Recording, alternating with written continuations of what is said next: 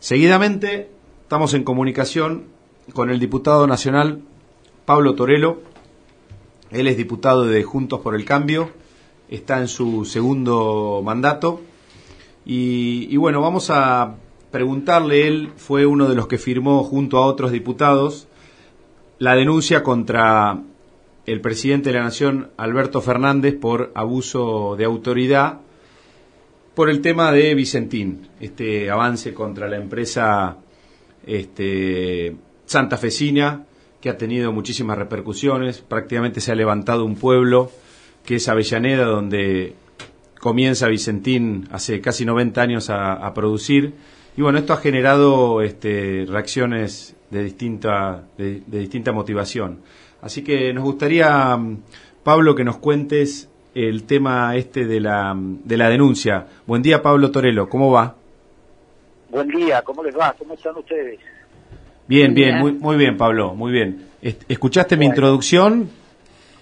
Escuché la introducción, pero yo quisiera saber cómo está conformada la mesa ahí para poder este, saludar y preguntar. Sí, cómo no. Bueno, el que te habla Diego Gajan, Juan Emilio de Luzarreta, Fernando Sifone, la señora María Garros, que tendría que haber arrancado por ella, pero bueno, le pido disculpas a la dama. Buen día. Y el señor Martín Aguer. Somos cinco integrantes del programa El Niandú Azul, que va todos los sábados de 10 a 11 por la AM 1440 Radio Coronel Suárez. Y somos productores agropecuarios, Pablo. Bueno, yo también, bueno, son un montón, así que hay muchas ideas ahí. No, bueno, eh, básicamente la denuncia la hacemos por, por abuso de autoridad, no por la intervención a Vicentín, sino porque va contra la Constitución. Está expresamente prohibido de que el presidente, o sea, el Ejecutivo, eh, eh, se meta en, en asuntos judiciales. Es un avance de un sector sobre el otro. Si nosotros permitimos, nosotros como, como funcionarios nacionales, tenemos la obligación de denunciar esas cosas. Por lo tanto, yo soy productor agropecuario, no soy abogado, no soy nada de, ese tipo de cosas, pero sí comprendo y cuando leo con, mis asesores cómo se puede meter, porque eso el día de mañana mi empresa está en convocatoria y viene el, presidente y se queda con, con la empresa. Y no es así. Y sobre todo lo grave de todo eso es de que hay una ya hay una acción judicial y un poder además provincial, porque es un avasallamiento sobre las provincias también. Entonces, la verdad que es muy grave lo que está pasando, independientemente de Vicentín, Vicentín arreglará o no arreglará, eh, será lo que será, ¿no es cierto? Acá nadie está haciendo una defensa de la empresa, sino que simplemente estamos haciendo una defensa de la Constitución Nacional, que nos parece que en general eh, este gobierno abusa de los DNU, eh, con el tema de, de otro tema porque hay que juntarlo con lo que es el decreto 457, donde deciden por un decreto que el 100% del presupuesto puede llegar a ser reasignado por el jefe de gabinete. Una persona que no fue electa por nadie, sino por dedo por, por alguien que sí fue electo, pero para nosotros eso no le da esa, ese derecho. Y como tienen mayoría en la comisión bicameral de DNU, todo es válido. Entonces, la realidad es que nosotros lo que tenemos que hacer es tratar de frenar y poner un poco de, cordura y lógica en esto, que yo creo que no hay ni cordura ni lógica. Pablo, esa denuncia eh, firmada por nueve, doce diputados, más más menos, ya está en, en, un juzgado, ¿en qué instancia está? Está presentada, ya la firmamos todo, el otro día, el, eh, yo no me, no me acuerdo si fue el martes o miércoles que firmamos la denuncia, el estudio de abogados la, estaba la presentaba y creo que están sorteando el juzgado donde va a caer esa denuncia. Diputado, eh, siempre teníamos el concepto de utilidad pública, lo asociábamos como una, con una obra de infraestructura. Ahora el gobierno es como que lo ha empleado, ¿no? Con este tema de soberanía alimentaria. ¿Usted nos puede explicar qué significa eso, si es que eso significa algo, o qué hay detrás de todo eso? Ah, sí, soberanía soberanía alimentaria, yo, yo tengo la realidad que este tipo de gobiernos son un poco más, eh, digamos, demagógicos y populistas, le ponen soberanía a todo. Y cuando uno habla de soberanía, Usted acuérdese que estos, estos gobiernos usan soberanía energética, soberanía de, de, de aguas, soberanía aérea. De los cielos, sí. Así no fue con aerolíneas, Sí. así no fue con, con IPF y no fue con Aguas Argentinas. El, esa soberanía donde dicen que toman esas cosas que en realidad terminan tomando cajas, le ha costado a la Argentina más de 16 mil millones de dólares Sí. y con el desastre que ha significado después, ¿no es cierto? Nosotros estatizamos una empresa como IPF que nos costó 10 mil millones de dólares, hoy vale 1.500. Y yo creo que con Vicentín, sin hacer con esto una defensa de la de la empresa, pues la empresa tendrá que rendir cuentas y si tiene que rendir, este, tiene temas penales que los tenga también, es un problema de la empresa, nos va a pasar lo mismo. Va a estar gerenciada, yo siempre digo que un quebrado quiere salvar a otro quebrado. ¿Alguien me lo puede gerenciar que no pudieron gerenciar a un Estado? Porque ya vimos lo que hicieron durante 12 años. Este, ahora viene a salvar a la empresa.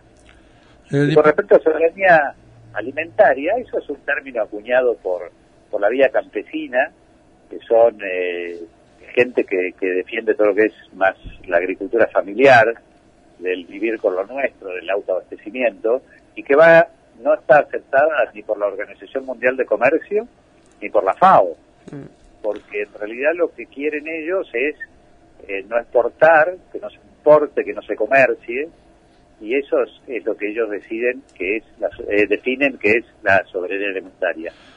eh, Eh, todo el mundo usa mucho más el, el término seguridad alimentaria, que quiere decir que toda la población puede tener acceso sanos a alimentos sanos, seguros y abundantes. Y la realidad es que lo que hay que hablar de seguridad alimentaria, que en la Argentina ya existe por demás. Claro, Después es un tema de distribución del Estado, que el Estado funciona muy mal, eh, dicho por los propios por los propia gente que está que se ocupa de- del tema de la pobreza, la UCA y, y varios más, con 1.500 millones de dólares acá en Argentina se termina el tema de la, del hambre. Claro. eh, diputado, Tor- eh, diputado Torelo, buen día. Juan Emilio de Luzarreta lo saluda. ¿Cómo está usted? Buen día, Juan Emilio. Eh, una duda. Eh, supuestamente, eh, con el tema de Vicentín, este, aparentemente todo el tema de expropiación o intervención, según parece, eh, senadores lo pasa como, como de parado, digamos, ¿no? La- el único freno que puede tener el proyecto es en diputado donde están ustedes. Eh, ¿Hay alguna posibilidad de, que esto se revierta o es, o- o es imposible eso? No, bueno, imposible no es nada, porque la realidad que también, si uno se pone a pensar, eh, cuando arrancamos con, cuando arrancamos en el 2008 a discutir en la 125, perdíamos por, perdíamos por goleada en todos lados. Sí, arrancamos La 15 a realidad 0. que sí, que hoy senadores, es, eh, está muy, eh, o sea, senadores va a pasar, y diputados hay una posibilidad, va a ser muy justo, pero la realidad que yo mis esperanzas no las pongo tanto ni en, ni en diputados ni en senadores, sino las pongo en la justicia. Está bien. Sí, eh, sería lo, sería lo lógico, sería lo lógico, ¿no? Que la justicia sea la que le ponga freno, que se haga valer, Pero digamos. eso sería lo lógico, sería lo razonable. Yo creo que indudablemente en, en- en diputados hay, hay una serie de, de gente, de diputados que nos abandonaron a nosotros, por ejemplo, los del Partido C, Cuatre, que además es una es, es una es, es el es el campo como que no sé Sí, sí, sí. Pablo, ¿Cómo lo van a tomar los productores a eso? Sí. Y hay un diputado que, que está en un bloque que se ha transformado en oficialista. Pablo, hemos escuchado, cambiando un poco el ángulo, hemos escuchado estos días eh, en la negociación de la deuda del ministro Guzmán una serie de cuestiones ahí eh, que hablan justamente de los derechos de exportación y la intención de, atar esos derechos de exportación al pago de la deuda o, esa diferencia que existe aún entre el gobierno y los acreedores, eh, los llaman instrumentos de recuperación de valor. Eh, ¿qué, nos puede decir acerca de eso? ¿Eso es así? Porque eso nos ataría, digamos, eh, a las nos, no- nos obligaría a tener retenciones por mucho tiempo. Bueno, eh, eh, sí, lo que lo que siempre hay que reconocerles a estos gobiernos es que son unos genios inventando títulos, ¿no? Sí. La verdad que los tipos tienen una habilidad para, para, para inventar títulos que es, es muy bueno. Pero sí, eh, yo justamente hablé con, con los integrantes de, de la mesa de enlace por este tema y ellos pidieron una reunión con Guzmán para ver cómo se tema, porque nadie sabe, eran todos trascendidos de que atarían en realidad no a las derechos de exportación, atarían a las exportaciones, al crecimiento de las exportaciones. Ah, Lo que quieren hacer es tentar a los acreedores nuestros con que si nosotros aumentamos las exportaciones y se aumentan de tanto a tanto, de tanto a tanto, pagaríamos un 1% más de interés, etcétera, etcétera, etcétera. La verdad que cuando yo leí eso, también yo hablé con, eh, puntualmente hablé con Jorge Chema, ese presidente de CRA, de CRA, sí. Y, y- y le digo, el, el tema es que nosotros podemos aumentar las exportaciones, pero si también aumentan las importaciones, podemos llegar a tener déficit de La balanza, balanza, claro. o sea, menos dólares todavía, por lo tanto va a haber más presión sobre los productos de exportación, que lamentablemente nosotros usamos el 60% de lo que se exporta en la Argentina, mínimo no nos sacan nunca más las retenciones, máximo nos aumentan las retenciones. ¿Y eso lo podría determinar el ministro directamente? ¿Eso lo podría determinar el ministro directamente o, o- o sería algo que, debe- que debería aprobar el Congreso de la Nación? No, no, no, lo, lo, lo- lo determina directamente el ministro. Ah, perfecto, perfecto, perfecto. O Este, sea que es verdad que es peligrosísimo. disparate. Sí, sí, Es sí. sí. disparate, pero en realidad yo creo que yo hablé con, con varios economistas, algunos ex ministros de Economía, que están en nuestro equipo, y, y me decían, lo lógico es sacarlo al PBI, Claro. al crecimiento del PBI. Lo que pasa que nosotros como ya tenemos historia en, en- en- en tocar el índice y tocar todo, dicen, no, bueno, vamos a lo que más o menos podemos controlar, que son las exportaciones. En principio sería eso, hay que ver si se acepta y hay que ver si es verdad, ¿no? Esperaremos la... Sí, sí, es un la trascendido. respuesta La respuesta del ministro de, de Guzmán. Pablo, ¿cuánto, Diego Baja nuevamente, calculan que este proyecto, porque esta semana hubo eh, tires y aflojes, como que volvían para atrás, ahora resulta que el gobierno está diciendo que el único camino es la expropiación después de haberse reunido con, con, este, con los propietarios de, o, o- o directivos de Vicentín. Eh, ¿Estiman que ese proyecto puede llegar a, a, a la Cámara? que entra? ¿Primero por diputados o senadores en este caso? ¿La alta o la Entra por, baja? Sí.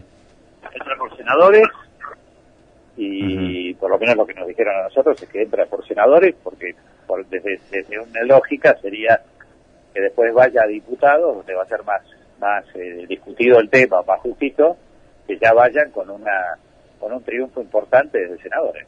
Por ejemplo, el senador Reutemann, el senador Romero y algunos senadores, ¿usted cree que está que están a favor de, de- de esto? No, yo creo que están en contra de...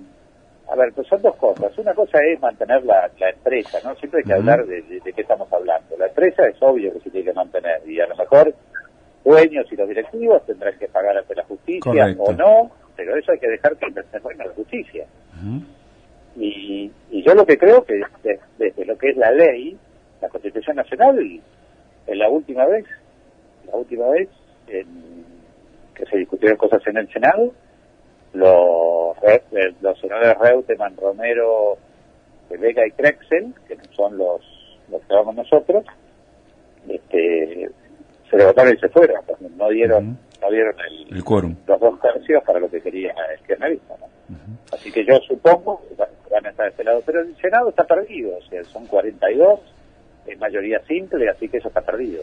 Lo que es importante es mantener a esos cuatro senadores, mantenerlos sí con nosotros por los dos tercios para que no exista la posibilidad de que lo nombren a Rafecas y la posibilidad de cualquier reforma de la Constitución. Y se habla de una, de una en, en el, en el ámbito de ustedes, de una reedición de la 125, teni- más teniendo en cuenta lo que pasó el otro día en Avellaneda y muchos pueblos, yo estuve, tengo conocidos en algunos pueblos como Firmat y eso, y me decían que realmente la gente salió a las calles de una manera impresionante. Con lo cual se podría, se podría dar, obviamente es distinto, los tiempos son distintos, pero una especie de reedición de la 125. Eh, yo, yo espero que no, espero que el gobierno recapacite, pero también espero que intervenga la justicia, porque es flagrante. Si ustedes leen, lean el, el artículo 109, este, y, y es terrible, es el, es el Estado que se metió, el Poder Ejecutivo que se metió directamente sobre el Poder Judicial a, meterse en una causa donde lo dice expresamente la Constitución Nacional. Yo creo que yo quiero suponer que va a haber. Yo no puedo creer que acá en, en, Argentina dejemos pasar semejante cosa. Porque sí, lamentablemente los jueces no están a la altura muchas veces. Está bien, pero entonces me parece que las manifestaciones tienen que ser en otro lado. Sí, capaz. Yo lo que, yo, lo que creo que estamos por ahí agarrando el pistachazo, por ahí estamos pensando en ir a hablar con diputados para que no voten esto, para que no voten el otro, cuando en realidad y el reaseguro mayor que tenemos en Argentina, la justicia. Sí, diputado, y también otro tema es, es, raro, por ejemplo, cuando el presidente dice que le preocupan los trabajadores de Vicentín, y por casa cómo andamos, le podría decir, por ejemplo, un médico de hospital que el otro día nos contaban de esta asociación, la agrupación Mara, que cobran un promedio de remuneración de 40 mil pesos mensuales. ¿Cómo, cómo, ¿Cómo se compatibiliza una cosa por otra, con otra? No, bueno, yo yo creo que el, el, presidente es un gran, gran hablador, habla mucho, dice mucho y, y en ese sentido dice una cosa y hace otra, ¿no? Porque todo el mundo dice, ah, mira, eh, Alberto Fernández es moderado. Y yo le digo, es moderado los modos, y a veces, pero la realidad es que no es moderado, porque cuando uno ve que una de las primeras cosas que hizo fue pedir nueve emergencias, eh, ampliar absolutamente todos sus poderes, mandó el decreto 457 este, de, de, de, todo el poder de, reasignar el presupuesto. Ahora hace eso, no sé dónde está la moderación, no veo la moderación. Pero la realidad es que no es un moderado. Pablo, tenemos, este, lamentablemente sería bárbaro seguir esta charla, pero tenemos este otro entrevistado, así que tenemos que, que interrumpir. Muy, muy claro Muchísimas gracias por haber salido al aire acá en Coronel Suárez y, la zona. Bueno, y seguramente más adelante nos pondremos en contacto. tengo varios amigos por ahí, Martino Laviaga y una serie, ah. algunos más. Así que les mandan muchos saludos a todos, muchísimas gracias por llamar y bueno, suerte. Muchas gracias. Gracias, eh. Pablo. Muchas gracias a usted, Pablo.